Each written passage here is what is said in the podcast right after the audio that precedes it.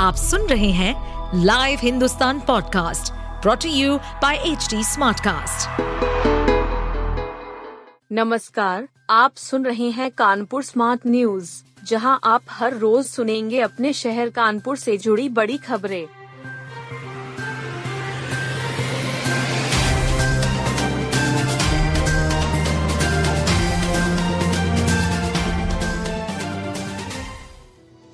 Innovation में IIT Kanpur देश में टॉप पर।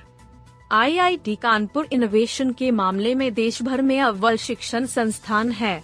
सोमवार को शिक्षा मंत्रालय ने India ranking 2023 national institutional ranking framework, जारी की। यही नहीं अलग अलग कैटेगरी में भी आईआईटी कानपुर ने शानदार प्रदर्शन किया है।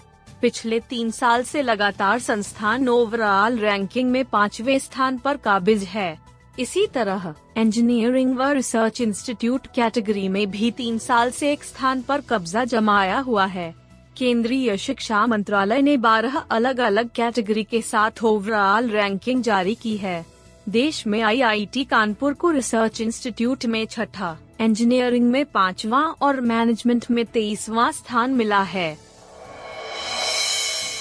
बेकरी और कन्फेक्शनरी में बनाए करियर 26 तक करें आवेदन।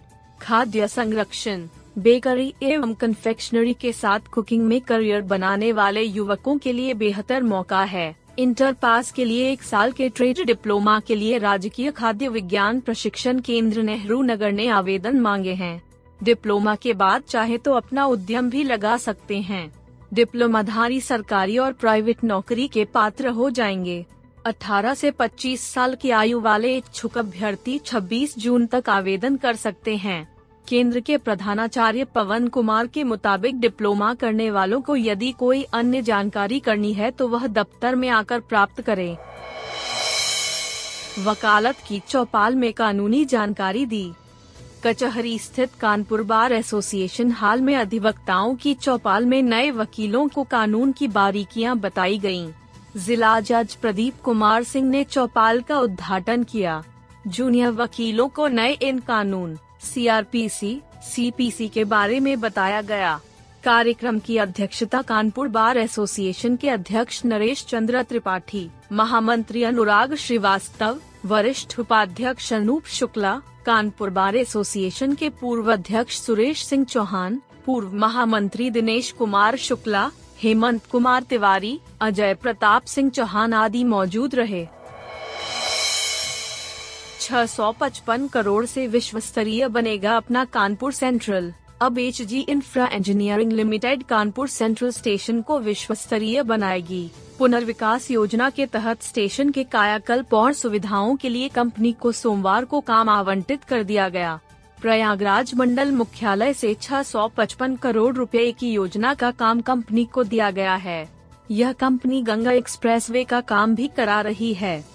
वैसे स्टेशन के कायाकल्प को बनाने का बजट में प्रावधान किया गया था।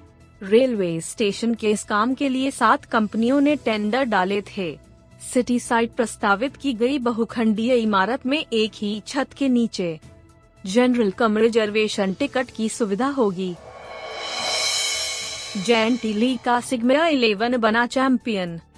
ग्रीन पार्क स्टेडियम की दूधिया रोशनी में खेले गए जेएनटी अंडर 12 क्रिकेट लीग के फाइनल मुकाबले में सिग्मा इलेवन ने मैच जीतकर चैंपियन ट्रॉफी पर कब्जा कर लिया। पहले बैटिंग करते हुए आनंदेश्वर पालीपैक ने कप्तान अर्पित गिरी की शानदार पारी की बदौलत 25 ओवर में चार विकेट पर एक सौ तिरपन रन बनाए। अर्पित ने इकसठ बाल पर उड़ासी रन की पारी खेली। जवाब में सिग्मा इलेवन की टीम ने छह विकेट के नुकसान पर एक सौ सत्तावन रन बनाकर मैच जीत लिया। टीम की ओर से प्रत्युष ने अड़तीस रन, प्रणव चड्ढा ने तैतीस रन और युवराज ने 28 रन बनाए।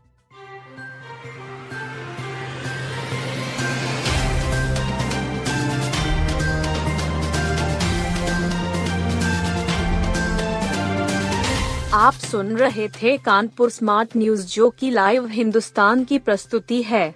इस पॉडकास्ट पर अपडेटेड रहने के लिए आप हमें फेसबुक इंस्टाग्राम ट्विटर और यूट्यूब पर फॉलो कर सकते हैं। हमारा हैंडल है at the rate H T ऐसे और पॉडकास्ट सुनने के लिए लोग ऑन टू www.htsmartcast.com इस पॉडकास्ट पर अपडेटेड रहने के लिए हमें फॉलो करें एट एच डी हम सारे मेजर सोशल मीडिया प्लेटफॉर्म्स पर मौजूद हैं। और और ऐसे पॉडकास्ट सुनने के लिए log on to W W W dot H D smart cast dot com